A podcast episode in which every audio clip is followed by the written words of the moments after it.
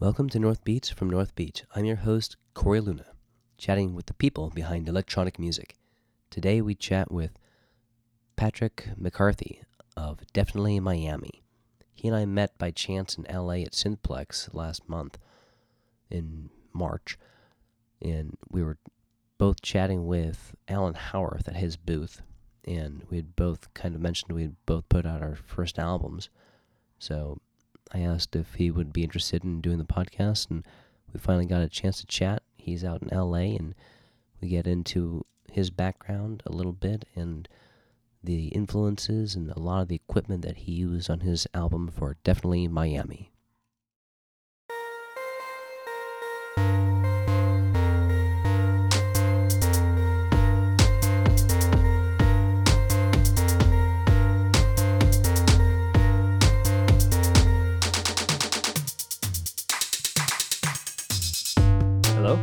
Hello, Patrick. Hey, Corey. How's it going? Good. How are you? Good. Just, uh, just getting everything dialed in over here. Very good, man. Um, I'm in a, a like a back, my back studio bedroom. I don't know if the service is super good, but it sounds okay. Okay. Uh, you, what are you recording on? Um, I just have a. Uh, I have a little, uh, well, I have Pro Tools, but I have an Ableton Live set up. Oh, that's good. And I have, like, uh, that's what I usually work in, and I have a Focusrite Sapphire Pro forty audio interface. Nice, man. Yeah, I'm using a, a Focusrite Scarlett. Yeah, yeah, those are good. Um, that's, like, the next up, the next step up, I believe, from the uh, series I have, which... I had another one and it died, and then uh, an old bandmate of mine had the same model, and he uh, let me borrow his for a while. Nice. Yeah, for years, you know, I was using um, a keyboard controller as my audio interface for my for my studio, and then last year my, my buddy Jeremy Cotta just gave me this Focusrite. I couldn't. I was so flabbergasted. It was really nice. Oh wow. Yeah. Turned yeah, those really are. Yeah, they're good. Um, I mean, I like the, besides mine breaking, I I generally like, I have a Scarlett or one of those little two-channel ones. I think it's called a Scarlett two I O or something like that. I have one of those that I've just used to like carry around and stuff. But I mean, at some point I'll, I'm going to upgrade. I've I've had quite a number of interfaces over the years. Hmm. But I, I'll have to get something more professional at some point. Right. You know, well, first I want to say, um, Patrick, again, thank you for doing my podcast, North Beats. I really appreciate it.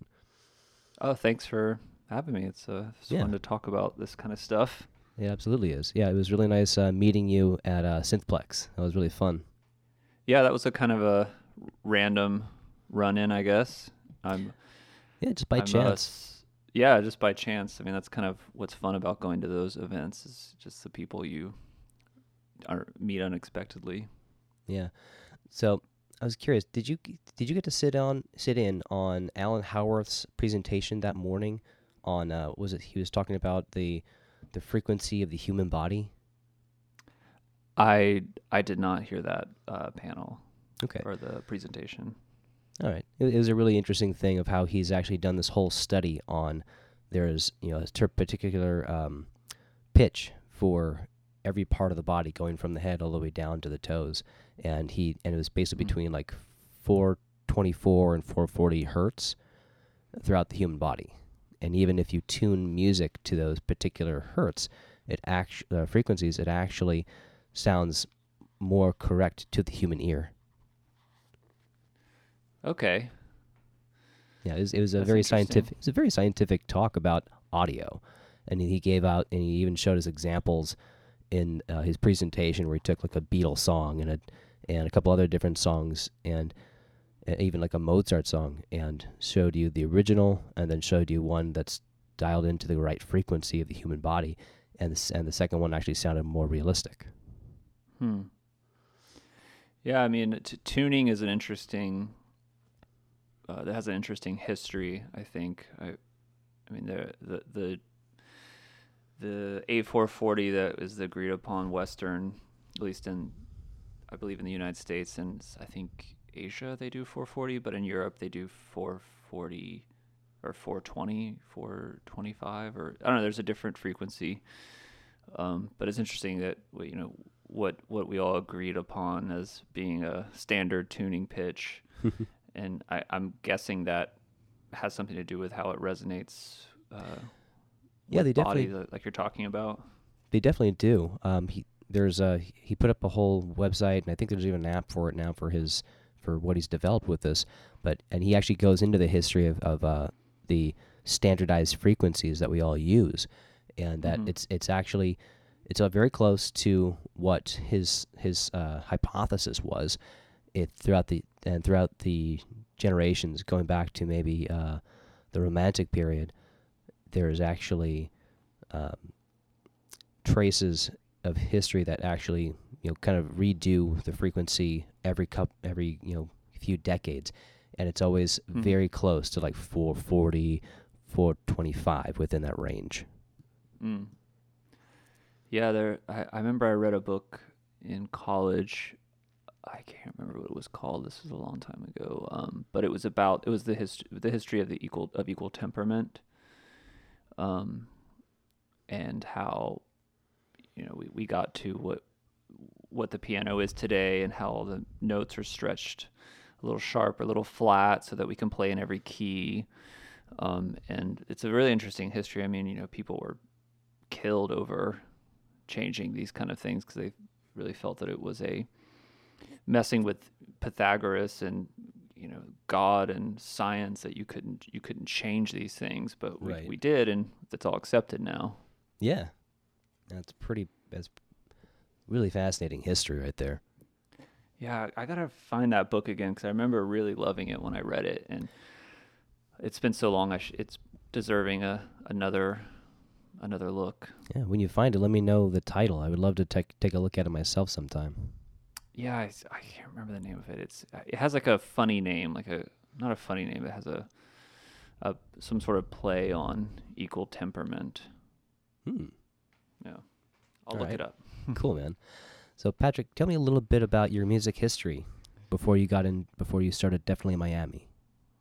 Um, I well, I've been playing music since I was.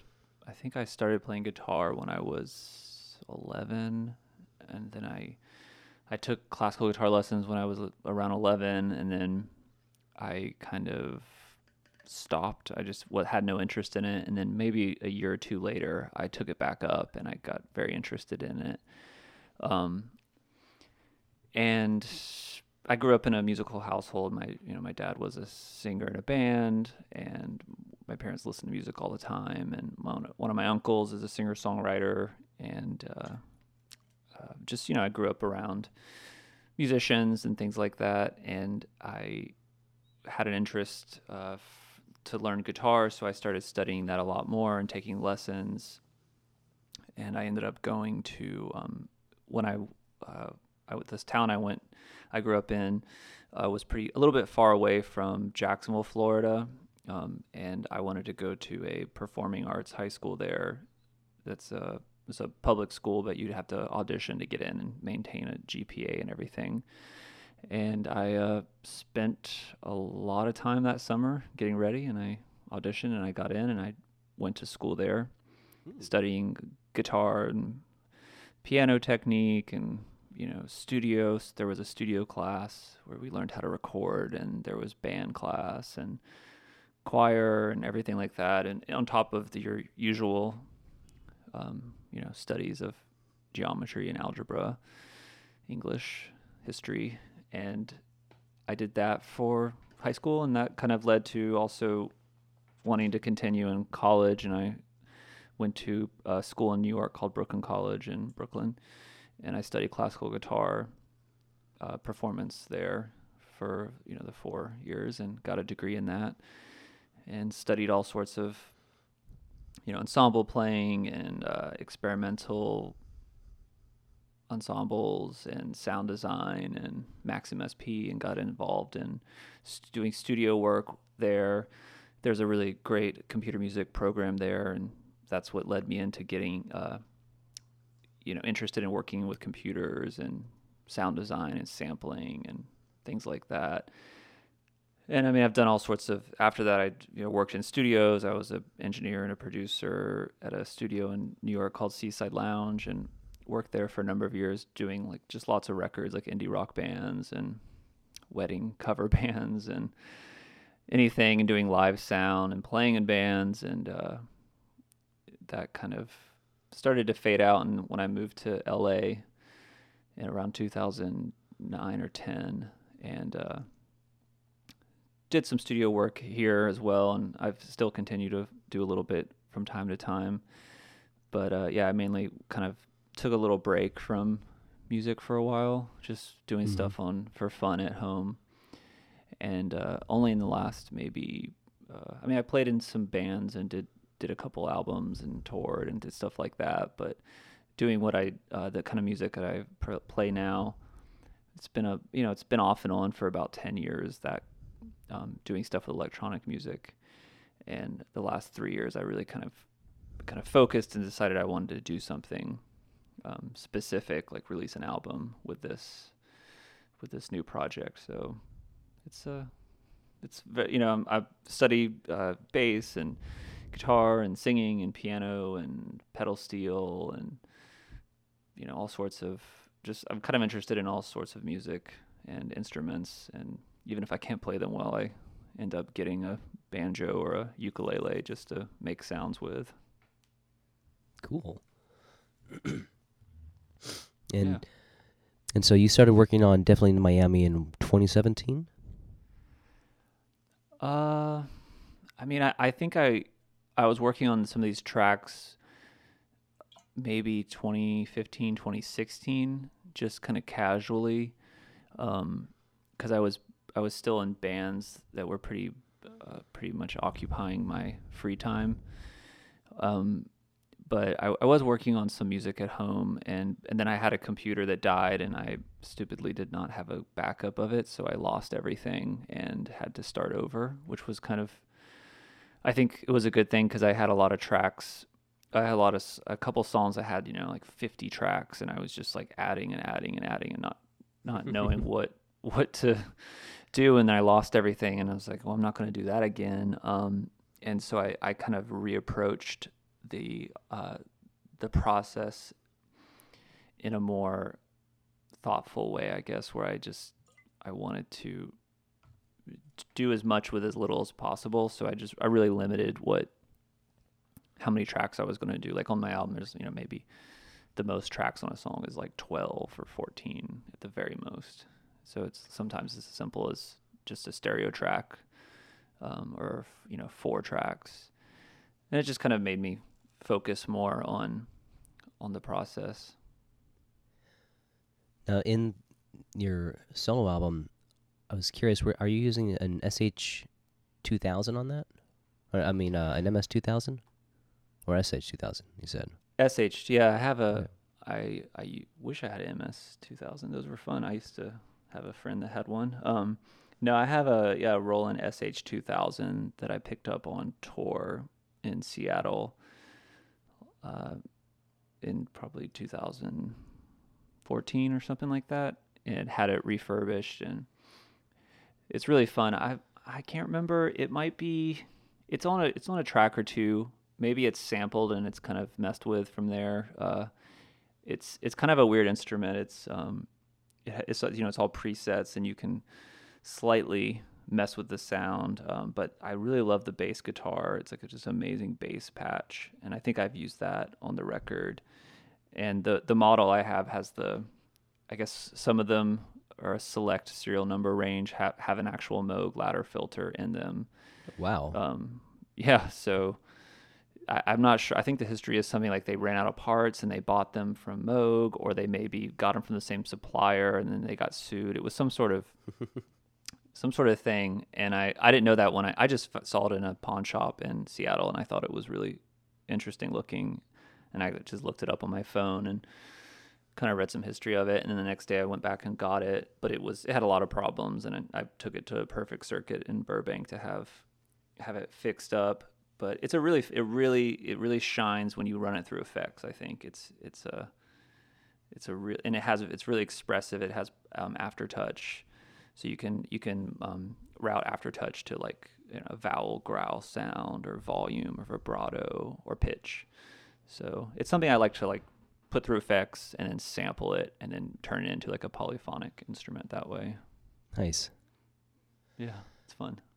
And tell me about some of the other uh, synths you're using on on Definitely Miami. Like you've got a, um, a Yamaha in there too?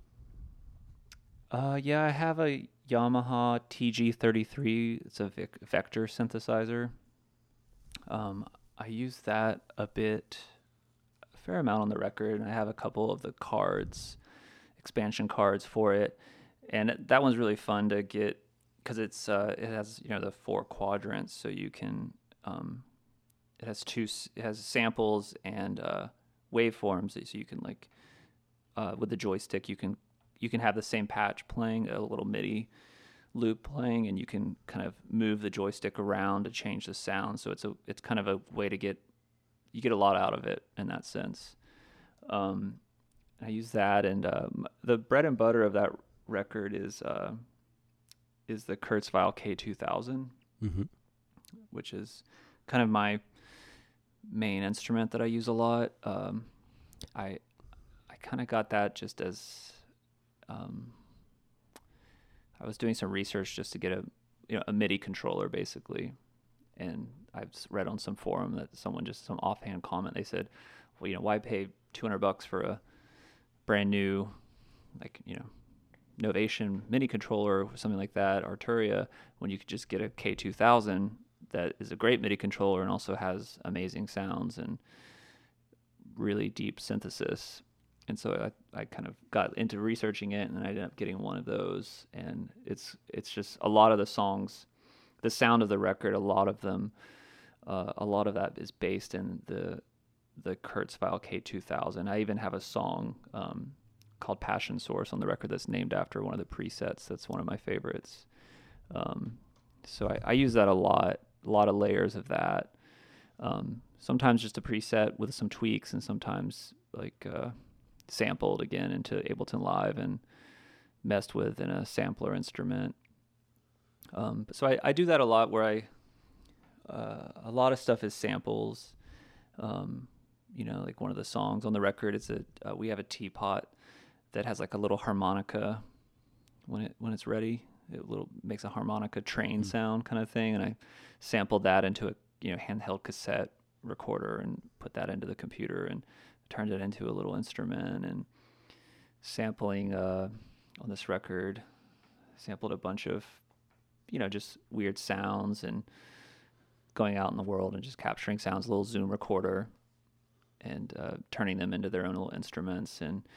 Sometimes recording them out to tape, to little cassette machines, and running them through effects, and you know, it's like it's a, uh, it's just kind of whatever grabs me. I mean, I have, I have some real nice bread and butter, you know, synths like the Moog Sub thirty-seven and uh, Novation Base Station and things like that. But I don't know, I just, I don't really use them that often, honestly, uh, for what they're best for. So I've kind of. Thought about getting rid of some of that stuff, just uh, focusing on you know more of the uh, instruments that I've been making just with samples. Right on, man. That I think that's a lot of, I think that's where a lot of creativity really comes from, is a lot of is sampling, yeah, and playing around with your the environment around you and turning that into your beats and your songs. You know, I myself have done that many times over the past two years, sampling things and. Like I, I borrowed my friend's Zoom mm-hmm. last year to go to Japan, and I took it to three different cities, and it was, you know, I got sounds I didn't expect to get. Yeah. But it was interesting because, you know, I'm getting this atm- I was able to capture at this atmosphere in, in different cities of Japan that I never would have thought of, and I've been able to play. And I've been pl- I haven't released anything personally, but with those, but the there's there are, you know small projects somewhere.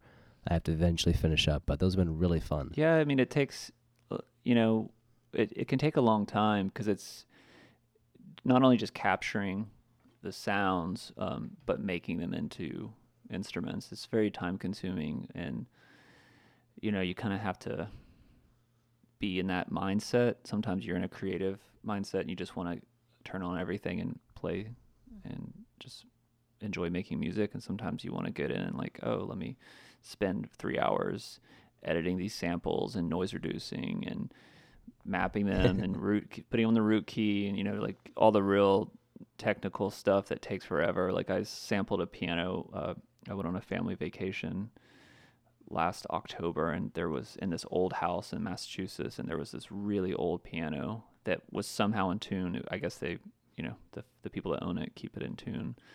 And so I w- was able to sample that whole piano, and it's turned out to be one of my favorite uh, instruments I've done, because it just has this really interesting character. And I recorded it on a just on my iPhone, and then on a uh, I went to I didn't have anything I didn't know there was going to be a piano there to record, so I went to a thrift store and just got a luck I was lucky that they had a Radio Shack like handheld dictaphone, and I bought that, and so I recorded the piano in that, and it just has this real, you know, warbly, messed up kind of sound, but I layer it with the iPhone recording, and it kind of is a little more pristine. And you know, it's not it's nothing perfect, but I, I get a lot of inspiration from, uh, I don't know if you ever watch the YouTube channel for um, Christian Henson.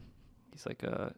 I have he's, not. He's one of the um, creators at Spitfire Audio, which is like a sampling uh, powerhouse. I mean, they make like very high-end sample libraries, but he has an amazing YouTube mm. series uh, where he just, you know, talks about, you know, making samples from this or that, and he'll, he'll even uh, give away... Uh, free samples that he makes, and it's just really inspirational for me to see how other people work and get ideas for creating things. And you know, I'm trying to get into Kontakt, because I just I've never really used that before, but it seems like a lot of samplers, a lot of people that, you know, create samples um, use con- Kontakt. What's Kontakt? I haven't I don't know about Kontakt. Uh, Kontakt is an instrument uh, from Native Instruments.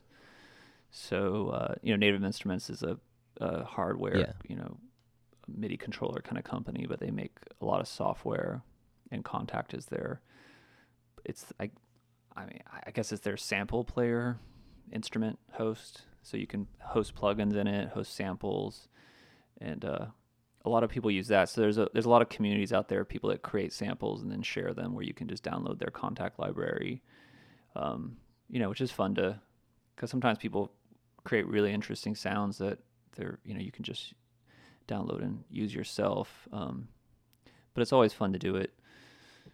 Create your own, because it's it's there's a personal relationship. And on on my record, a lot of the samples, they do have like really direct, uh, personal reasons for them them being included, more than just like, oh, it's a cool sound. It's like, oh, I intentionally sampled this sound because of uh, something related to what I was, you know, feeling on that song. Absolutely.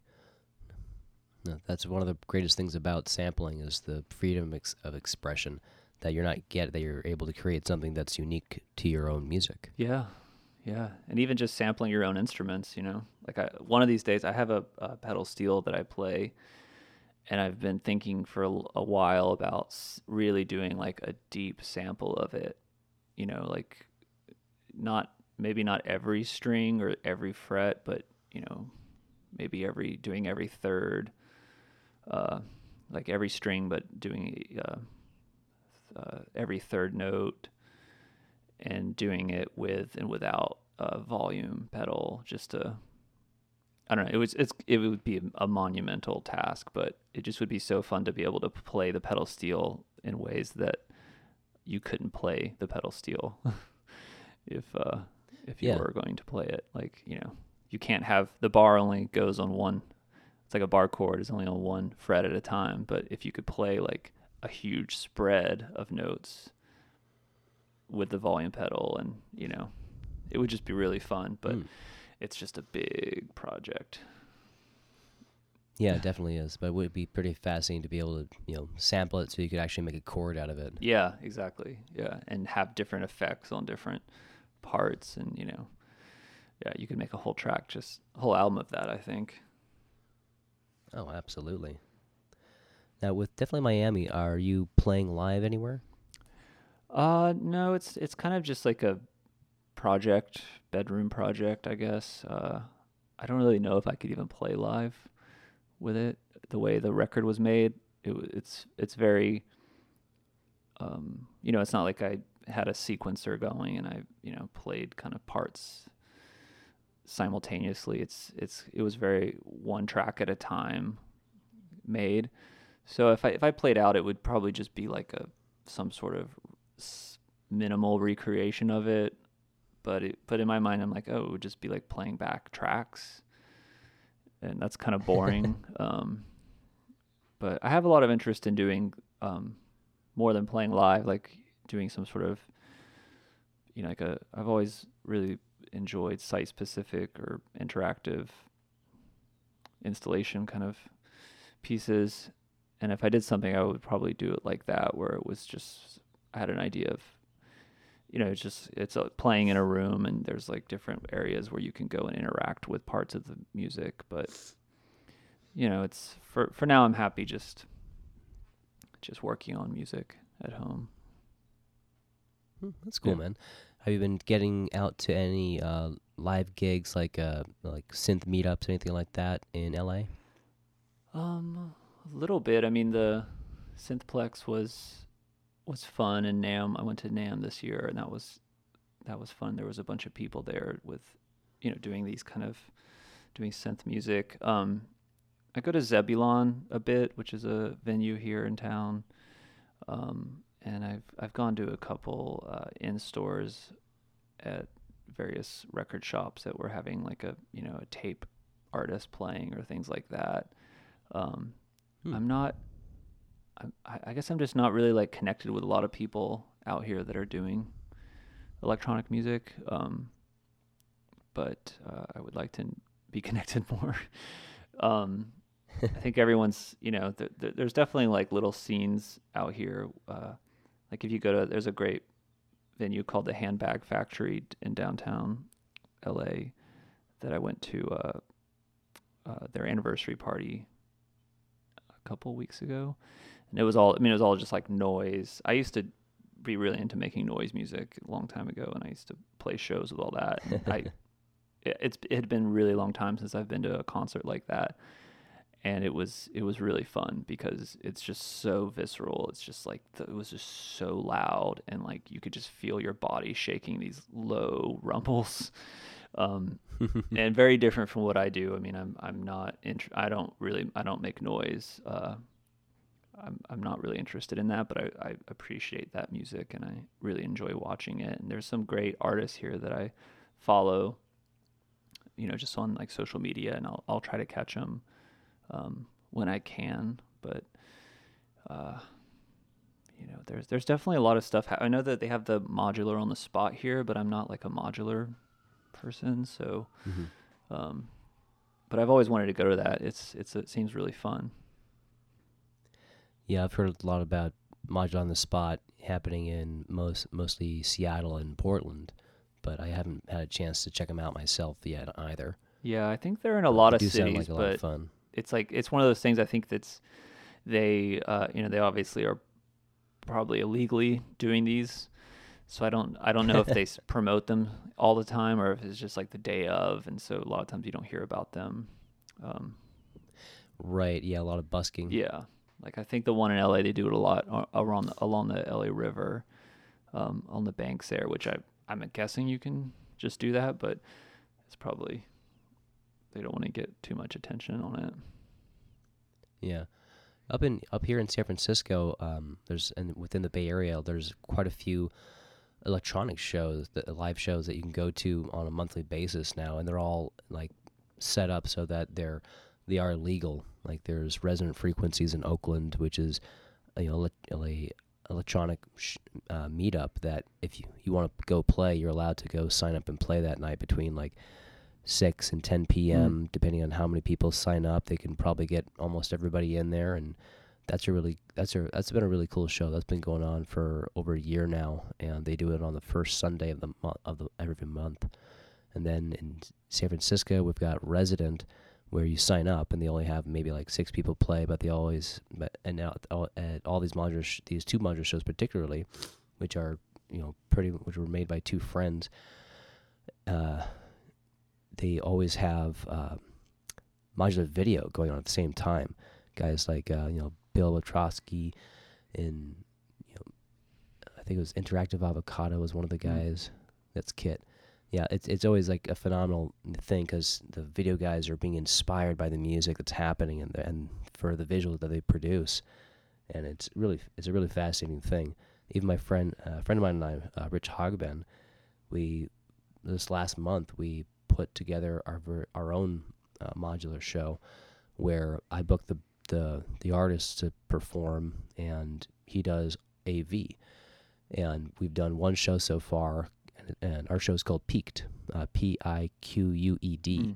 And I've got the next. We're doing another show next week, Wednesday, at at uh, here in San Francisco, and, and I've got the next three months lined up with uh, you know featured artists. So that that's a cool thing that we've started. You know, it's and it's you know a pleasure for me to be, be able to you know call up my friends and say, hey, you want to come play? Yeah. And so far, you know, everyone's like, yeah, that'd be great. And the first one was a lot of fun. There was like maybe like ten people that showed up, but you know, either way, we, we still had a blast doing it. Yeah. And um, so if there's some, you know, if uh, down the road, Patrick, if you're ever in San Francisco, man, you let me know. I can always, you know, if you ever want to play, we can always set you up. Yeah, yeah, that'd be cool. Yeah, I'm I'm I'm more than used to playing to ten people, so that that doesn't um that doesn't bother me. Uh, I I used to do a lot of stuff in shows in New York with visuals, and there used to be some great software that was maybe like a Max M S P related software. Um, a lot of, I, I mean, when I lived in New York in the early two thousands, the, it was the kind of the height of people sitting on stage with their laptop, you know, performing. It was like mm-hmm. laptop. Like, sure, I remember you those know? days. And like now, if you do that, you'd be like thrown out as, you know, how dare you, this is that's not real music. Uh, you can't have a laptop anymore, you got to have you know yeah. a cassette, a track, and modular only um to be taken seriously. Not hating on any of it, but I just think it's interesting how things change. And uh I used to go to a lot of shows and take part in shows where people would do really interesting things with you know modulating uh, the visuals from an audio input source and using live video with like really crappy um, like U S B cameras, and you like like put it in the kick drum, and it would be like like distorting, and just it would be triggering a different video and layers and filters. And yeah, it was just like it's it's obviously gotten a lot. It's a lot better what people can do now, and, and people are doing like analogs of that. Where I, I've I played in I played a show one time where these people were doing they had overhead projectors, like the kind you'd see when you were a kid um, in school, with the little you know plate and a light showing through, and they would have like bowls of water with like food coloring and gel inside of them, and like creating these like just crazy psychedelic, and it was all, and they would be doing it with their hands and like how they held the bowl, and so it wasn't with any computers. Um, And it just was really cool. Uh, and there was a place called, I don't even know if it's still there, but in New York, there was a place called Monkey Town that was, it was, it had a performance room. It was like a bar restaurant. And in the back, there was a performance room. It was just a box, and every wall was um, a surface to project on. And there was projectors pointing at every of them. And so you'd play a show in there, and there would just be like, you'd be surrounded um, with visuals. And there was all these like pillows and things you could lay on the ground. It was just an amazing space for um, going to listen to music and see visuals and also perform. But uh, yeah, it's just feels like a lifetime ago. But uh, I, I would like to do more stuff like that again. Um, so yeah, if I'm ever up there, like I have some friends up in San Francisco that we visit from time to time. Um, so I'll I'll let you know. Yeah, man, that'd be cool. Um, so with, so how, have you, are you planning another album? Are you working on anything else at the, at the moment with uh, Definitely Miami, or another project you got going on? Yeah. Yeah. I'm, I'm, I'm always kind of working on, on music. Uh, right now I have, I have like on, on the first album, I, I was very focused in that I, I, I wanted to make myself focus on one piece at a time. So I, I only worked on one um, song at a time. And so that would mean usually it was like a month and a half or two months on one piece of music. And I just like made, it got really boring, you know, uh, I wanted to do other things, but I was just like, I'm not going to be, I'm not going to f- move on to something else until I finish one idea. And cause I think a lot of, I mean, I suffer from what a lot of people I think suffer with, a lot of people that are creating music or anything. It's just, you get, you kind of get distracted with life and this and that, and you just, you know, you start working on one thing and you don't finish it, and then you do another thing, you don't finish it. And uh, I've kind of had a lot of those in my life. I've had a lot of successes of things that I've done and and saw through, but I, I some of the ones that didn't make it, I kind of just have this guilt over them. And so I was very considerate about considerate about uh, really finishing and focusing on on one piece at a time. But now I've kind of gone back to, uh, I have like four or five tracks I'm working on that some of them are, I'm just like, what is this? It's just two bars over and over, just looping. And then some are, some are just, you know, they started one way and uh, turning in other things. There was, I think there's going to be some vocals on this one, not necessarily singing, but I've been sampling some, uh, um, I have a track that I don't know if I'm going to actually be able to include it because it, It's a. Uh, do you know the the um, the author Raymond Carver? He was a short story I, writer. Um, I don't. He uh, he he's a. I think he lived in California. He's an amazing short story writer, and uh, there's a piece of his that I think it's the only time he read it, and it's like he's in a hotel, um, sitting outside, and you can hear like cicadas in the background, and I just really loved the way he was speaking, and and this this the uh, the environment that the recording was in just was super. I just, when you listen to it, it just feels like you're right there, and and it kind of inspired a piece of music.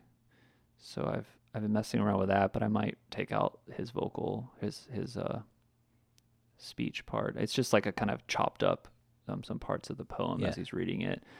So I've been playing a lot of bass um, on this record, a lot of pedal steel, um, more of the K two thousand, and then, like I said, just a lot of a lot of samples um, that I've collected. And yeah, I'm just not really sure where it's going right now. What this, what the, uh, what the music is really going to be like.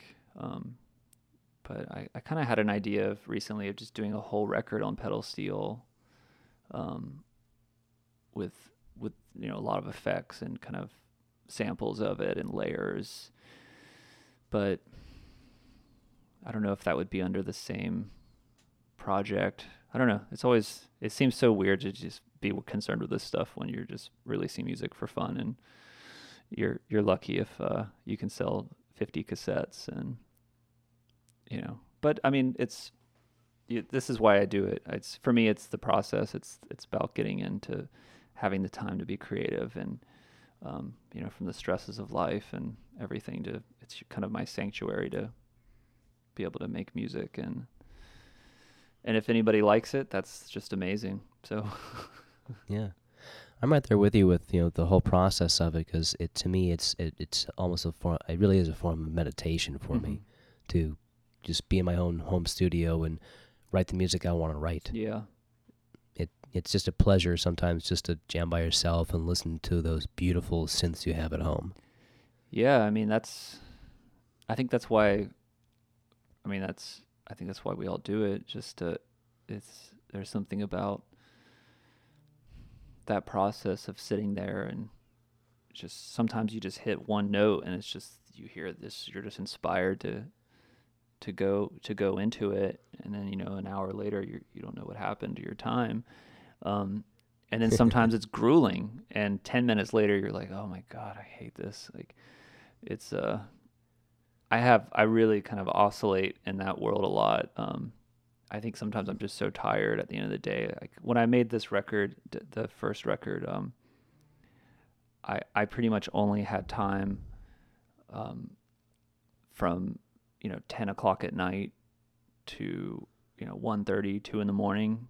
That was like the only time I had, and I was in this little tiny closet. Wow. So that whole record was made late at night, And I think that that being so tired and and uh, the things I was going through and the having to do everything on headphones and quietly, it was just, I think it just really affected the record. And I have a diff a little bit of a different uh, work environment now and lifestyle. So um, I don't know if that's going to really change things, but uh, I I, I kind of wish I could get on like a process a, a time schedule when I like woke up really early, because I used to in college I used to practice in the morning, like get up at like five a.m. and practice for a few hours before school. And I really liked that kind of monk monastic um lifestyle of waking up when it's like really dark and you just kind of, it's so, it's the world is just calm and and there's just like a stillness. I really like that time of day, and I think I find I find myself being most creative late at night, just when it feels calm like that. I I can relate to working in the morning a lot, because yeah. over the past two years when I got back into music in late twenty sixteen and into twenty seventeen, I had a lot of time. Well, I've always been a morning person, and so waking up, you know, I had some I had uh, about five months off of work for some medical issues, and I used. My I used playing music as a way uh, to help myself heal without having to, to move around too mm. much. And waking up early, I'll, you know, I would wake up at like three, four in the morning sometimes and be just wide awake. So I would just go play, and, and until the sun rose up. Yeah. And I, you know, I I recorded everything, and you know, I was listening back to some of those things, and, and a lot of the album that I did write is. That I put out earlier this year is was written in those early hours. And it's definitely something that I agree with, where there's something beautiful about how quiet the world is before it wakes up. Yeah. Yeah. Now with uh with sorry, I was curious about your album with marketing and selling the cassette mm-hmm. tapes. How has that been going for you? Um it's been it's I mean it's I, I don't have anything to compare it to. I've never Any record I've ever put out, I've been a part of a band, and some of those records involved, you know, labels, and we had publicists and people that were responsible for getting the name out there and doing stuff like that. Um, and this is the first time I've kind of, I mean, I've I've self-released albums with other bands that, you know, we just made like C D Rs, and we would, you know, hand draw all the artwork and make one hundred C D Rs or something. This is the first time I've done something on my own where I manufactured a cassette and, you know, worked with a designer and mastering people and stuff like that. Um, so it's, you know, it's, I think it's done well, as well as I could hope. I mean, I, I made one hundred cassettes. I've sold through, I mean, I've given away a bunch and sold through, sold a bunch, but I don't know, maybe there's fifteen left, twenty. And uh, that's pretty good. I I learned learned how to do all the. Um, I mean, I work at a in the music. I work in a music business. I work at a record label, so I kind of know a lot of this stuff. I know how to I know how to manufacture and deal with all that stuff. And I've never done the whole digital realm um, of getting your music on Spotify and Amazon and Apple Music. So I I did that for, on my own, and that was a learning process, and for sure. And, you know, Bandcamp, putting it up there. I mean, it's definitely, there's a lot of stuff you can do these days. I, I think we all find out a lot of, about music, musicians that we like through Instagram or Twitter, and we just, you know, follow them, and then they might, oh, I made an album, here's a cassette, and it's ten dollars. It's, I mean, who's, if if you like someone's music you've been following for two years on Instagram and they make a cassette and it's only ten dollars, you're going to buy it. So it's yeah. a great way to, um, I mean, I've traded cassettes with a lot of people. Um, there were a couple artists that I really liked. Um, there's this, there's this uh, musician, uh, goes by the name Jogging House in uh, Germany, and he has a record label called Seal, or S E I L. And I like a lot of the records, cassettes he puts out. And so I just wrote him on Instagram. I said, hey, I really like what you do, and I, I would like to send you my album when it comes out, just as a, you know, thank you for your music. I wanted to send you a, as a thank you. And I sent it to him, and I guess he, he really, he wrote me back, and he said, I really like this. And he posted a photo of it on his social, on his Instagram account. And like that day, you know, I got, you know, thirty followers, and people were, you know, buying the, the tape and writing nice comments. And, and I mean, that sort of thing is, I guess what you would call marketing in a way, how these things work. And yeah, it was is. just, it wasn't, it was just kind of an organic thing um, that I just really loved. Like there's another artist named R. Benny, who's a Bay Area. Um, yeah. Uh, I, I've run into him once in a yeah, while. Yeah. I, I really like his music and I think he's really amazing. And I, same deal. I just wrote him and said, I'd love to send you a cassette. We, so we trade, we traded some tapes. It's like, you know, it's like when I was in punk bands, when I was a kid, you know, you trade tapes. Um, and that it's just such a grass work, grassroots, um, network right now. There's so many people all over the world, like on YouTube posting videos and Instagram that you would never have heard about without those platforms. And so I just think it's a, we're, we're kind of really lucky right now with how easily you can share your music and discover new music. And, you know, for, for people like us, you know, I'm, I'm sure you you would agree. It's not, no one's going to make any money on this. It's not really about that. It's just about, um, I mean, hopefully you break even or you don't lose too much money. Um, but, uh, to me, it's just, it's just about making new friends and connecting with people and, um, just supporting artists. So I, I buy a lot of cassettes on Bandcamp and, um, you know, I just really enjoy that, that part. I, I was actually, I, ch- I checked out your album and it, I really enjoyed it as well, but you didn't make a cassette. Did you? Or you just, did you? What did you time? Make a cassette of it? Yes, I did. Oh, okay. Yeah. Uh, it's, I'm selling it on Bandcamp. Oh, okay. I got plenty if you want to, if you want one. Yeah. We could do a trade. Sure. Um, yeah, I was listening to that. Uh, it's, it's, it's very, it's very cool. Thank you. I appreciate that. I'm glad you listened to it. Yeah. I, I'm not sure what if, you know, I know my stuff's a bit more gritty here and there compared to, you know, your style. So I know that not everyone's going to be into, you know, what I'm, what this, the music I wrote, because a lot of my influences are very industrial and loud. Yeah. But, you know, not everything is, you know, not every track was abrasive. Yeah. No, no. I mean, I, I, th- I, I think if you just heard my music, you would think that that's all I, maybe all I listen to.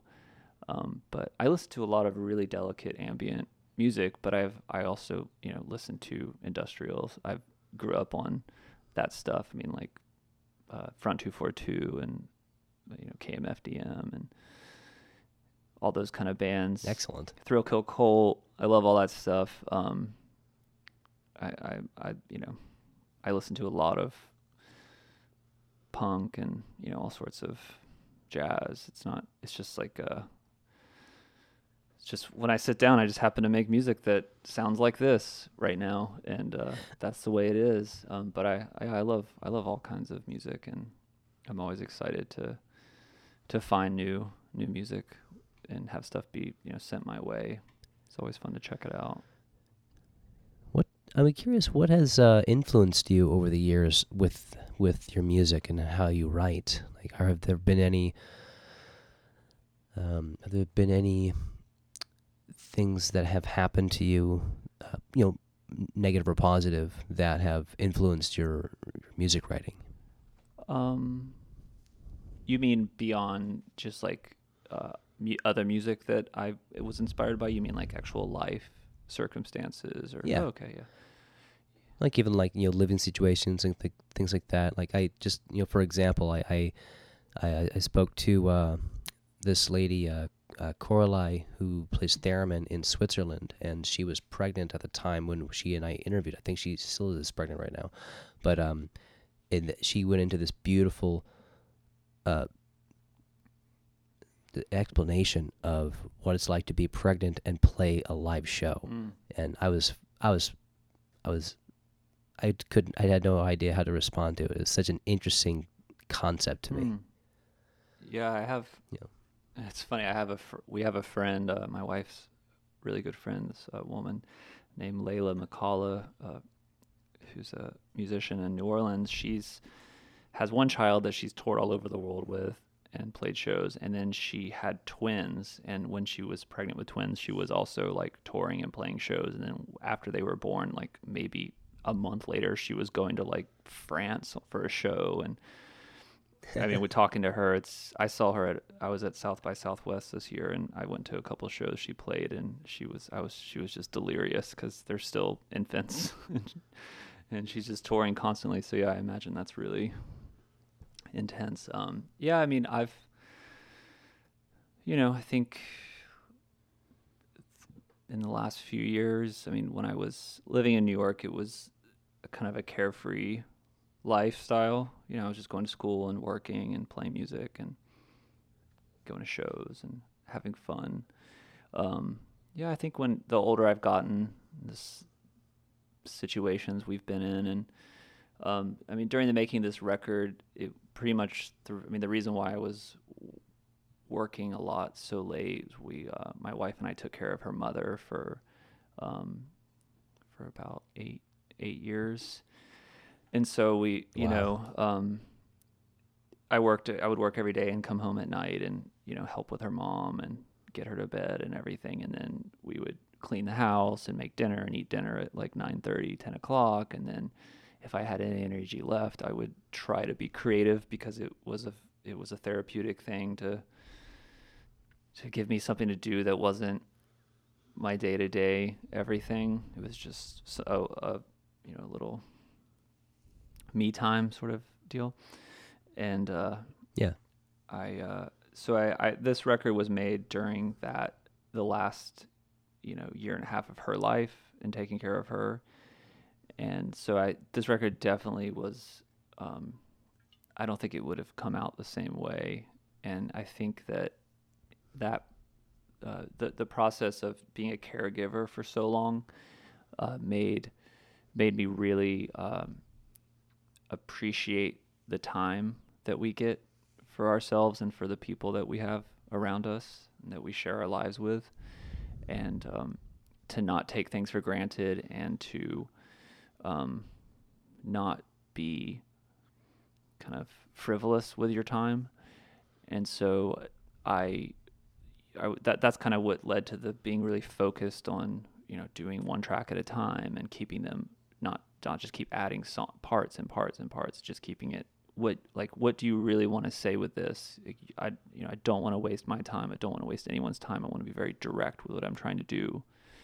And that was, you know, informed by what we were going through and being caregivers. Um, and yeah, it was it, it was a it was a really hard, sad time, uh, to be honest. And I you know she passed away like right before I finished the record, and then I had a um, I took a little break and I kind of did one last piece, and, um, you know, I, it, it was a real, it kind of had a real fire in me to, to do something, to get this out and to be productive. Um, and so, yeah, it was, it was very, uh, very influenced by that time. And I think now, you know, I think there's still some of that in there in, in my head that I'm still working through, and creatively it's still coming out and, and, uh, it's still being expressed. But, um, you know, there's definitely been,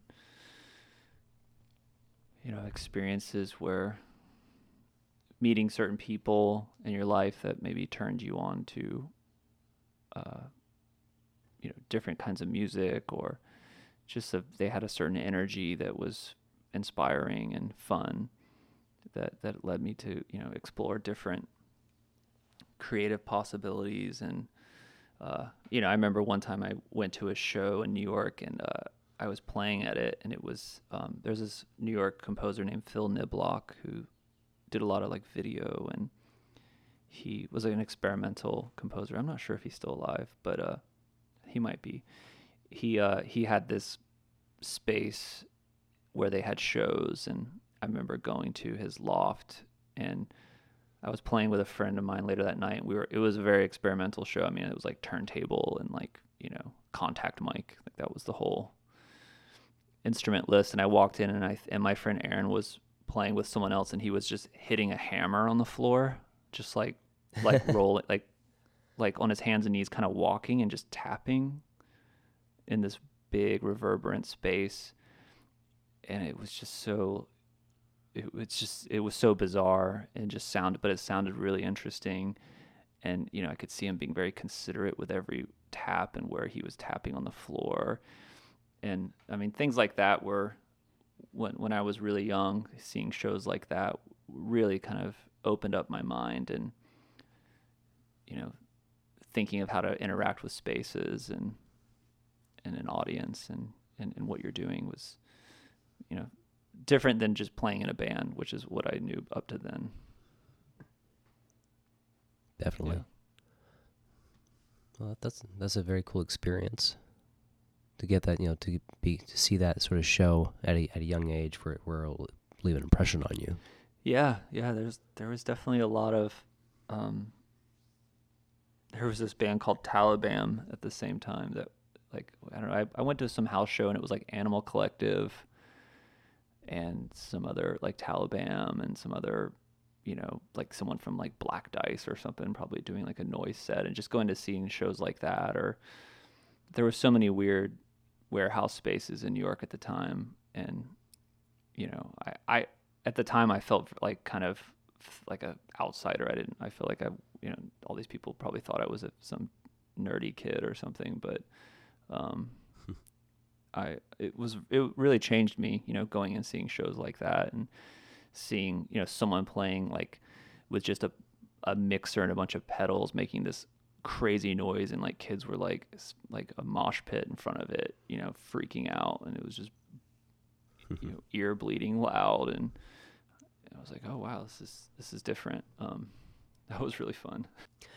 Working with uh, other musicians and working in the music industry, has tell me a little bit about those. those experiences and how that what uh, you've really come out of with, with playing with other in other ba- in bands and also working in the music industry, working for labels. Yeah, work. I mean, I've always when I was a kid, I was I had my first band when I was in like seventh grade, and it was just you know the kind of kids we were. It just gave us something to do. It was you know. Uh, We we had nothing else to do. I grew up in a really small town, and we used to skateboard and stuff like that. And it was just you're all hanging out together and enjoy music and want to write songs. And that was a really important like bonding um, period to to just kind of spend all your time with this group of people. And we played music together through high school, and um, so but being in a band was always really great. And you know, I think the, the process of writing together, and you know that someone else can have a better, the best idea. You might start with an idea and you show it to someone, and, and they improve upon it and make it better, make it something that wasn't originally. Like that's that's a great process, and it's it's a lot different when you make music by yourself, like I'm doing now. Um, it's just you know you're like. having conversations with yourself sometimes, like, is this good? Does this, is this, is this boring? Should I change now? Like, and when you're like working with bands, and I've produced a couple, you know, some bands and stuff. And, you know, it's when, when you're just in the pro- producer chair and you can say like, guys, like this, you got to add something to this part, or this is the best part of the song. You got to, you got to highlight that. Or, um, I really like being in that role because it's, uh, You you don't you're not directly tied to it, and you can kind of have an outsider's view in a way. But then your ultimate goal is to make the song as best as it can be, and that's just like I really enjoy doing that. Um, and it's just different from working by yourself.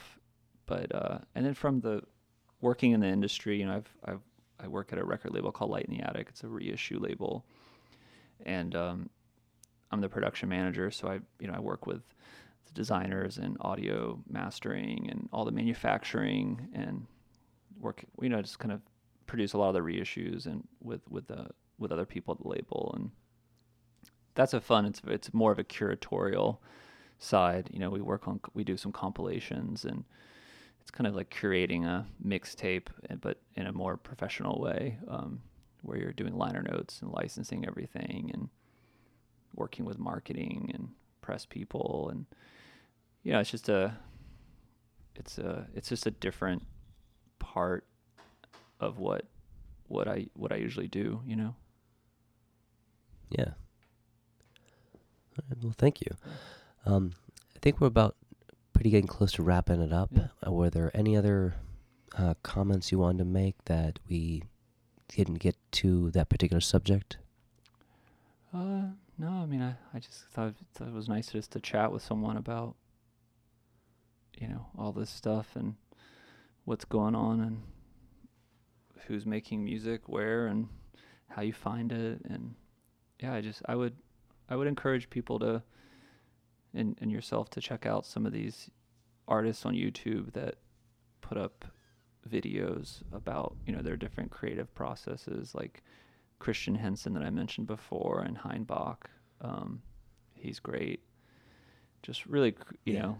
Yeah, Heinbach. Yeah, Heinbach's great. I I, I think uh, Andrew Wong is great. Um, you know, uh, Amulets puts up interesting videos with examples, and Scott Campbell and Jogging House I mentioned. There's a lot. There's just so many amazing creators out there that I just, you know, you just get inspired by seeing what other people are doing. Not not, not necessarily like you watch it and you're like, oh, I'm just going to do that exactly. But you're like, oh, I see how they use this sample, or how they just took jelly beans. Like, I think, you know, Andrew Wong made a video where he like made music with just jelly beans. And, you know, it's just like, he's super creative. Um, his process is really interesting. And yeah, I just, I just think it's a, it's like the, where we have, we have so much access to interesting uh, creators now, so I just like to share those. You absolutely when do I, when I find them. Yeah, I'm a I'm a big f- fan of you know running ra- you know going through social media just, and just listening, especially on Instagram a lot yeah. on you know with who's putting what out, finding new musicians out there and checking out what they're doing. There's almost you know once a week I'll probably find somebody I've never heard of that I want that I'll start following. And there's, and there's, it's an endless amount of people out there creating interesting music that's not, that's definitely not mainstream. Yeah. But it's really fun, fantastic audio that is not being heard anywhere else or not being distributed as much as maybe it could be. Yeah. Yeah. I mean, that was, and that's uh, very true. It's the only way to hear it is on a one minute Instagram video a lot of times. Yeah. And even myself have, you know, put a lot of work into those one-minute videos here over the years. And I've I was looking at your YouTube channel before we before we cha- uh, started this call, and you've got two uh, videos up there right now, I think. Yeah, I just I, I I'm not trying to be a YouTube creator. Uh, I just have made um, a couple videos, and yeah, I I just.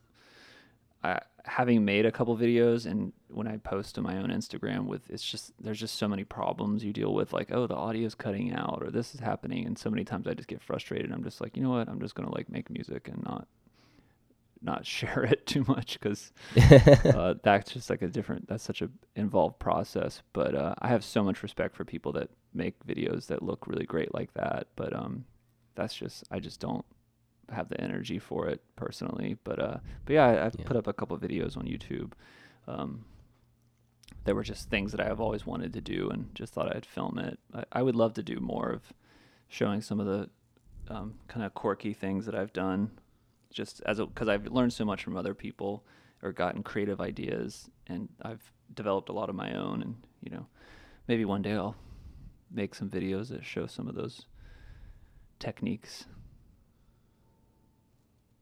That'd be cool, man. That'd be very cool. Well, Patrick, I want to thank you again for doing my podcast, North Beats. It's been a lot of fun, man. Yeah, thank thank you. Patrick, thank you so much, man. You have a good night. It's great talking All right, to you. All right, thanks, Corey. I'll talk to you soon. All right, bye.